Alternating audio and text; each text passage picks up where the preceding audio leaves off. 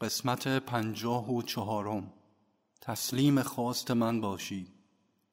اگر می‌خواهید همیشه زنده باشید با تسلیم کامل خیش به من تشنه مرگ نفس اخوال کننده خود باشید.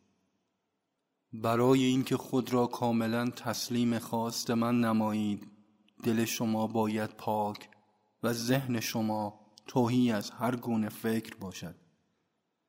همه کسانی که در عشق به من خود را تسلیم می سازند حقیقتی که پشت جسم من قرار دارد را خواهند دید.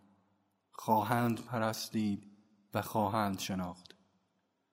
خاک به خود نمی اندیشد خواه لگدمال شود یا روی پیشانی یک انسان قرار گیرد و یا اینکه در هوا یا آب معلق بماند.